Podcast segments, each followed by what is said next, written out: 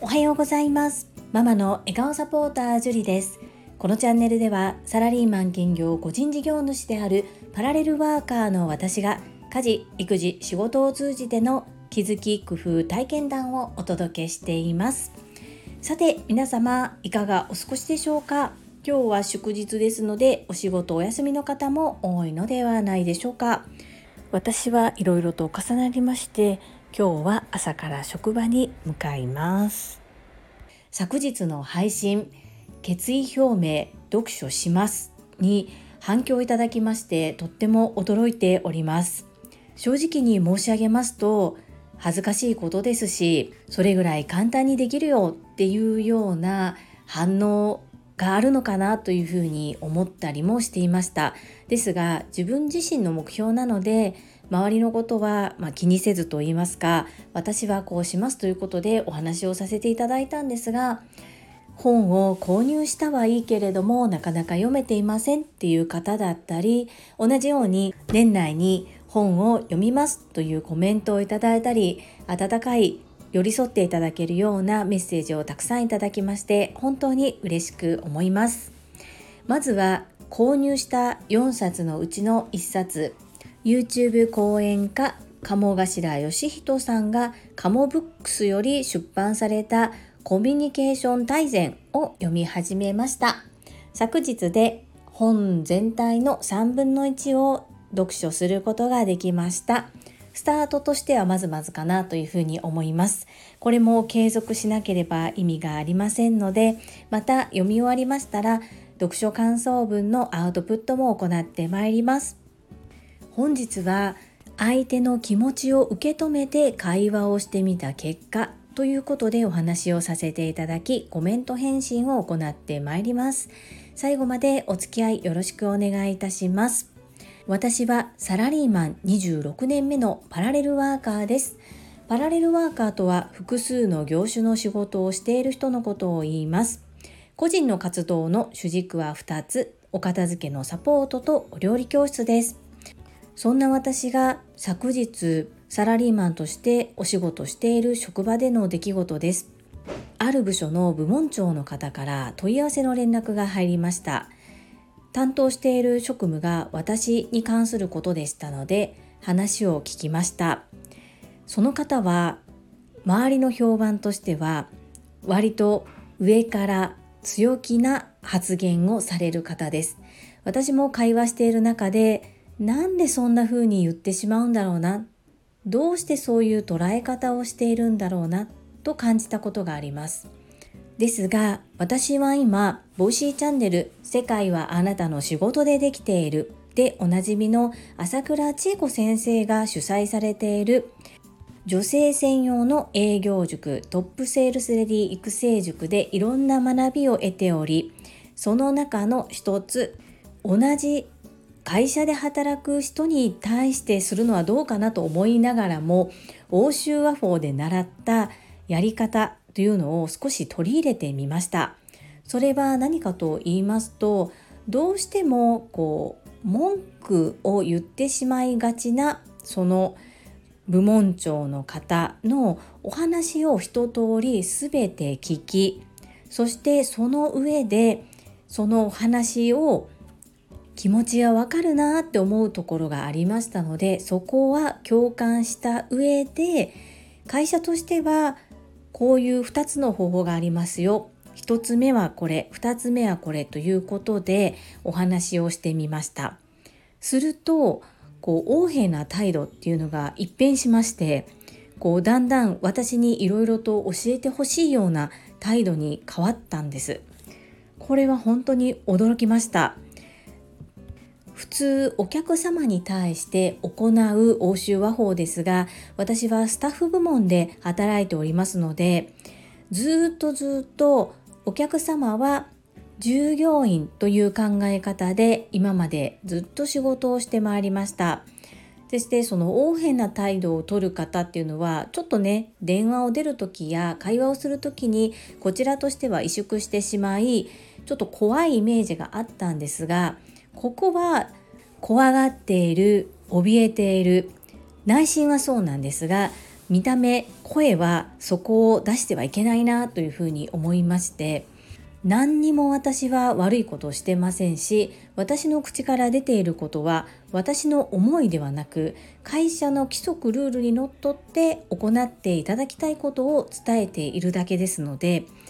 感情的に話をしてはダメなんですよね。なので相手の感情的な話は受け止めて同調しその上でとお気持ちは分かりますがこうですっていう形で会社のルールそして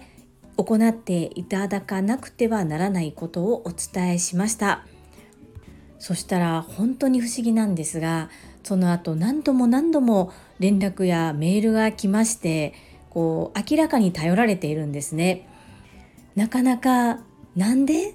どうして？そんな態度なの？っていうふうに思っていた時には動かすことができなかった相手の気持ちをこちらが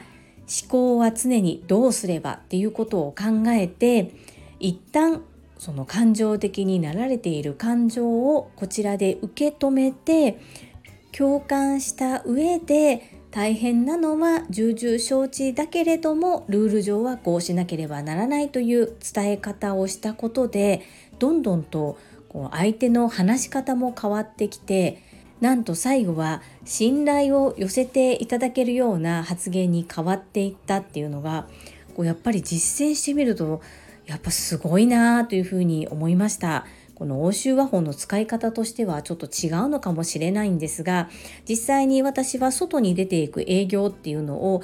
自分の働いてるサラリーマンとしてお仕事させていただいている職場では実践行動をすることができませんので従業員はお客様という立場であるスタッフ部門だからこそ一度そこを従業員に対してやってみようと思ってやってみたらそのような効果がありました。さらにかなり気難しい方がいらっしゃるんですけれどもその方からもありがとうっていう言葉をいただきましてやはり他人と過去は変えられないけれども自分と未来は変えられるっていうことを体感しました。そして他人は変えれないんですけれども自分が変わることで他人の対応は変わるんだなっていうことも体感することができました。職場のコミュニケーションに悩んでいる方もこの欧州和法の一部を取り入れられると意外とうまくいくところがあるのかもしれないなと実体験を通じて感じました。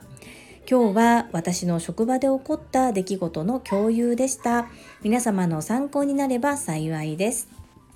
それでは本日もいただいたコメントを読ませていただきます第428回決意表明読書しますコメント返信にお寄せいただいたコメントです。日野武さんからです。放送ご紹介ありがとうございます。7つの習慣。自分はセブンサロンというこの本の愛好者のサロンに入るぐらい大事にしております。内容理解には13歳からわかるシリーズも薄くわかりやすいストーリーでおすすめですよ。アウトプット楽しみにしております。13歳からわかる7つの習慣自分を変えるレッスンということで URL を掲載いただきました。こちら残念ながらスタンド FM さんはコメント欄にいただいた URL にクリックして入ることができませんので今回日野武さんにご紹介いただいた URL は本日の配信の概要欄にリンク貼らせていただきます。ご興味ある方はぜひご覧くださいませ。私も後ほど覗かせていただきます。そんなに大事にされてるんですね。やはり私のお友達が言ってくれた社会人なのに7つの習慣を知らないなんて終わってるっていうのは事実ですね。これはね。本当に愛のある言葉をいただいたなとしみじみと実感しております。日野武さんコメントありがとうございます。頑張ってアウトプットできるようにしますね。少しお待ちくださいませ。続きまして高尾さんからです。樹里さんおはようございます。読書の決意表明。私にも刺激をいただきましたよ。私も買ったままで読み終えてない本が何冊もあります。なので私も読みます。まずは福田秀夫さんの方から制覇していきます。高尾さんコメントありがとうございます。そうですか。なんか嬉しいですね。一緒に頑張りましょうね。私もこう難しい本も今回買いましたのでまずは読みやすいと教えていただいた本から読んでおります。継続こそ力なりを信じて毎日少しずつでも進めていきそして自分の立てた目標を達成します。高尾さんコメントありがとうございます。続きまして福田秀夫さんからです。会員番号17福田秀夫です。実は私も読書が苦手です。でも Voicy を聞くようになって朝倉先生やゆうこれたかさんが紹介してくださる本を読むようになりました。朝倉先生の Voicy に集う方って価値観が似ていると思うので勧めてくださる書籍は全て財産になっています。本も読みたい。 Voicy フェスも聞きたい。スタエフも聞きたい。神様一日を26時間にしてください。そう思います。アーメン。福田秀夫さんコメントありがとうございます。そうなんです。朝倉千恵子先生の Voicy に集う方々は本当に読書家の方が多いですし賢い方が多いですよね。私は本当に足元にも及ばないんですけれども1年間皆さんがいろんな本をご紹介されたりそして福田秀夫さんや朝倉千恵子先生も実は読書は得意ではない苦手というふうにおっしゃりながらも購入して次々と読んでおられる姿に私も刺激をいただきました。そして変わりたいなら行動を変えるしかないという言葉もありますので今回思い切ってやるかやるかやるかということで購入しました。本当に時間が足りないですよね。どううまくペース配分していくのかっていうことも含めて24時間有意義に過ごしたいと思います。アーメンということでいただきましたが、福田秀夫さん、アンニョン。続きまして、英語学習者と世界をつなぐキューピット英会話講師高橋明さんからです。樹里さん、こんにちは。読書習慣楽しんでください。7つの習慣私は1冊しか漫画を読んでいませんがためになります今は英語の先生の会の月1勉強会で7つの習慣をみんなで読んで考えるというのがありとってもいい刺激になっています英語の先生でなくても英語を話せなくても全然参加できる勉強会なのでご興味あれば学習の姿勢。言われると私は旦那ほど厳しくないです。CA の影響が大きいですね。ベッドやソファーで座る。日本で言うとお行儀の悪い座り方。寝るなどいろんな体勢で家では勉強して OK でしたし。学校では机と椅子に座りますが日本でいうところのお行儀の悪い座り方も普通だったり授業中にガムを噛んでも問題なかったです。だから私は本人が集中できるならあまり姿勢を気にしないのでそこは旦那と価値観がずれています。ただ正しい姿勢の方が学習効果が高い論文もあったように思うのでまた調べてみます。高橋明さんコメントありがとうございます。この皆さんのコメントを読んでいてもこの7つの習慣の素晴らしさっていうのが本当にひしひしと伝わってきますお友達の発言は本当に的確ですね。そして姿勢の話、これ高橋明さん、私もわかります。私も別に立っててもええやん。寝転んでてもええやん。読んでたらええやんっていう感じなんですけど、主人は違いますね。そして、まあ、それと、長男に関してはこの座っている時の姿勢がちょっとね歪んでいてそれで首を痛めたり腰を痛めている部分もあったりするのでちょっとそこは考えものだなぁと思っております。いつも素敵なご意見ありがとうございます。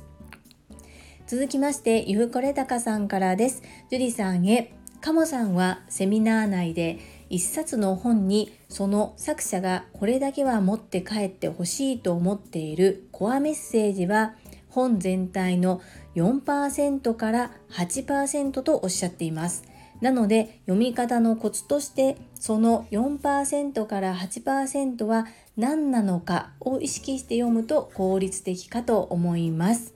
ゆうこれたかさん、さすがですね。コメントありがとうございます。なるほど。コアメッセージは全体の4%から8%だからその4%から8%は何なのかを意識して読むと良いということでカモさんのお話を読書家のゆうこれたかさんが取り入れられているということで私も意識していきたいと思います。コメントありがとうございます。続きまして、たまみさんからです。樹里さん、こんにちは。7つの習慣、ずっと気になっていましたが、未だチャレンジできておりません。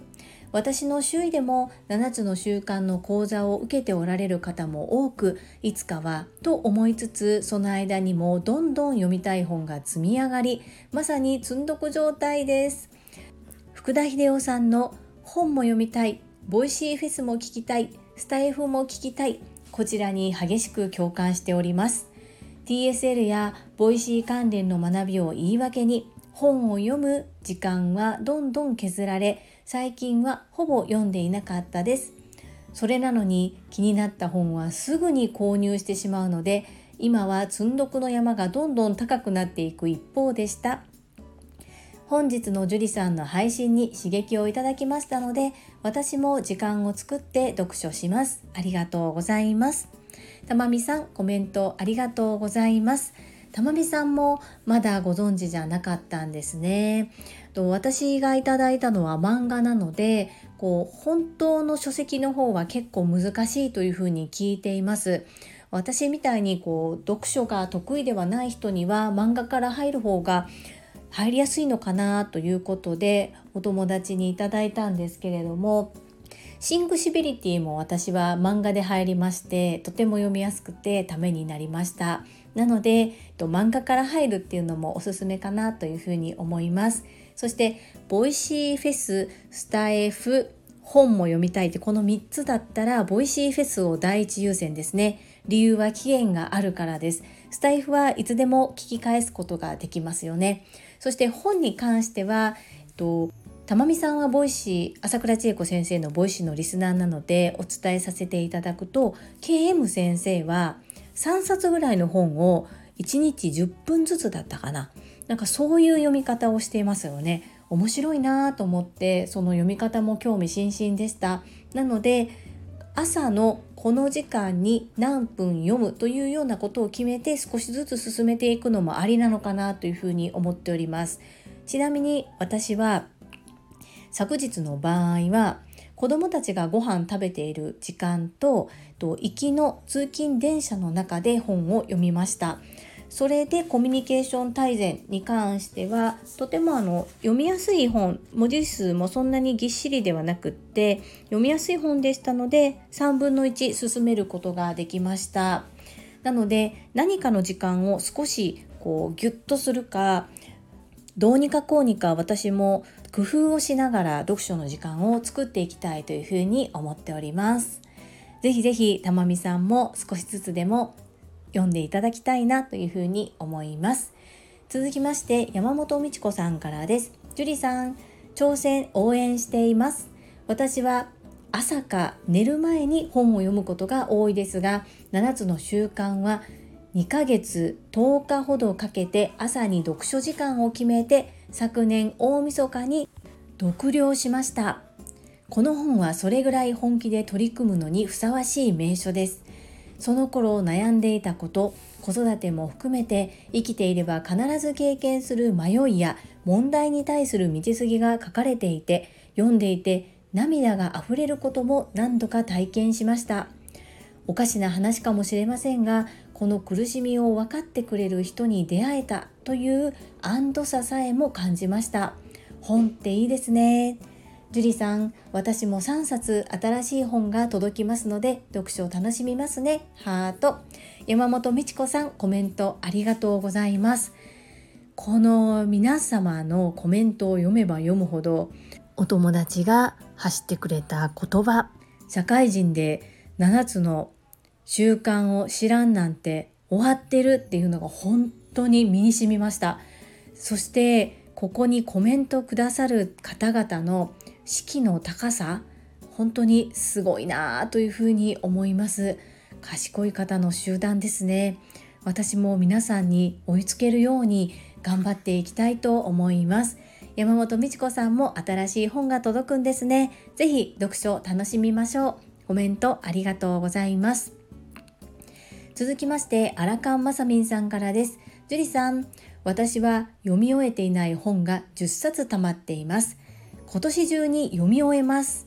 最後まで読み終える前に次の本を読み始めてしまい感読してない。1冊ずつ読めることにチャレンジします。7つの習慣は14年前に読んで忘れてしまいました。本棚にあったので読み直します。アラカンマサミンさんコメントありがとうございます。年内に10冊全部読み切るってすごいですね。私は4冊でもどうかないけるかなギリギリかなというふうに思っているんですけれども本当にこのまさみんさんのパワフルさにいつも圧倒されております。そして14年前に7つの習慣を読まれているということで本当に時代の流れに全く影響されない本ということですよね。本当にすごい本を教えていただいたなというふうに思います。まさみんさん一緒に学びましょう。コメントありがとうございます。続きまして石垣島のまみさんからです。樹里さんこんばんは。石垣島のまみです。まずは決意表明おめでとうございます。パチパチパチパチ。今後の樹里さんの目標達成についての経過報告楽しみです。そして本日はお名前を呼んでくださりありがとうございます。7つの習慣絶対おすすめですしためになることしかないです。あの7つの習慣ができれば人は完璧です。マリオのスターになった時くらい無敵になれます。かっここれふーみんちゃんがいつかのスタイフで言ってました。大きな声では言えないですがいろんなセミナーで7つの習慣のことを言っています。ただ7つの習慣と名前を出してしまうと著作権に引っかかるので少し説明を変えて講師の方はいい感じに説明しています。すごく抽象的な説明でごめんなさい。今後の樹里さんが楽しみ毎日成長して目標達成すること間違いにゃいにゃい。石垣島のまみさんコメントありがとうございます。そしてそしていつも思うのですがほぼ全員の TSL 熟成のスタンド FM を聞いてくださりそして全員の方に温かいメッセージを送ってくださる。これもなかなかできることではないなと思いましてこれも一つのアウトプットだなと思ってまみさんのことを尊敬して見ております。そして7つの習慣について語っていただいたことでこのように私の手元にもお友達の気持ちそして漫画が届きました。なので必ず読んで身につけてアウトプットをしていきたいと思いますので今後ともどうぞよろしくお願いいたします。はい成長します。目標達成します。そして夢を叶えます。今後ともどうぞよろしくお願いいたします。続きまして泉さんからです。ジュディさんこんばんは。読書素晴らしいです。しかも難しそうな。私もよく図書館を利用していましたが今は足が遠のいています。7つの習慣石まみちゃんから聞いていたのに知っている風になってしまっています。私も7つの習慣ちゃんと読まなきゃです。石まみちゃんはほんとすごいなぁといつも尊敬です。樹里さんのアウトプットと感想文楽しみにしています。この忙しい中読書の時間をまた工夫されるのが素晴らしい。いつも刺激をありがとうございます。泉さんコメントありがとうございます。本当に石まみさんすごいですよね。私も尊敬しています。そしてアウトプット激しいですよね。本当にすごいなというふうに思います。そう読書の時間どう工夫して捻出するかなんですけれどもこう自分の無理のない範囲ででも決めた目標は必ず達成したいという今ちょっと熱い気持ちでやっております。イズミンパワーに負けないように頑張りますので今後ともどうぞよろしくお願いいたします。必ずアウトプットをしますね。お待ちください。続きましてガタロウさんからです。 Voicy のコメントでもスタエフでも目標を公言される姿尊敬です。自分も読書苦手で Voicy などで紹介されている本を読めていません言い訳いらんでってそうツッコミを食らいそうですが笑い。できる範囲でコツコツ自分も読書習慣を身につけます。そして昼休みにいつものように団長の Voicy を聞きながらコメントを見ていてびっくりしました。樹里さんからお誕生日おめでとうのコメント返しが通知が流れてしまい気づくのが遅くなってしまいましたがコメント返信ありがとうございました。ガタロウさんコメントありがとうございます。私こう断言して発言をするっていうことが全然できない人だったんです。でこの1年ずっと Voicy で朝倉千恵子先生のコメント欄に自分の意思とは悪自分の意思だとこうしたいと思いますこうなりたいですなんですけどそこをあえてこうしますやり遂げますっていうふうに断言して書くことを続けてきました。なんとなく自分の気持ちと違うのでモヤモヤしたりもするんですが今それをやってきてよかったなっていうふうに思っています。そして断言宣言して仮にできなかったとしてもできなかった自分を責めるのではなくて思考は常にどうすればという朝倉千恵子先生のお言葉をお借りしてできなかっただからこそどうすればいいのかっていうことを考えて軌道修正することも大切っていうふうに思っています。ですがやはり目標を決めて動かないと動けないなっていうふうに感じております。私も皆さんがたくさん素敵な本をご紹介されているのですがああ私は読書苦手だからなーっていつも逃げている自分がいましたですが今回読みやすい本を紹介してくれたり私のためを思って選んでくれた本っていうこともありましてこうそう鴨頭さんのコミュニケーション大全は本当にさらさらと読めてこんな私でも1日で3分の1読むことができたのできっと選ぶ本によって苦手と思っていても意外と読めてしまったりするのかなっていうことをまだたった1日なんですけれども感じております。そしてガタロウさんいつも私の名前をVoicy でもコメント欄に書いてくださって本当にありがとうございます。せっかくお誕生日だったのに私の方こそコメント返信が遅くなってしまったんですけれども気づいていただけてよかったです。そしてご丁寧にこちらでまたコメントをいただけたこと本当に心が優しい方なんだなっていうふうに感じることができました。いつも素敵なコメントたくさんのいいねを本当にありがとうございます。感謝しております。皆様本日もたくさんのいいねやコメントをいただきまして本当にありがとうございます。とっても嬉しく励みになっております。いやー今回のコメントを読ませていただいてこの7つの習慣っていうのがいかに大切なことなのかそしてこの朝倉千恵子先生の Voicy に集まる皆様のこの学ぶ姿勢っていうのを改めてすごいなというふうに感じました。そしてそんな皆様と交わうことができている。共に一緒のコミュニティに属することができているっていうことを本当にありがたいことだなというふうに思いました。感謝感謝です。本当にありがとうございます。最後に一つお知らせをさせてください。タレントのエンタメ忍者みやゆうさんの公式 YouTube チャンネルにて私の主催するお料理教室ジェリービーンズキッチンのオンラインレッスンの模様が公開されております。動画は約10分程度で事業紹介自己紹介もご覧いただける内容となっております。概要欄にリンクを貼らせていただきますのでぜひご覧くださいませ。それではまた明日お会いしましょう素敵な一日をお過ごしくださいママの笑顔サポータージュリでした。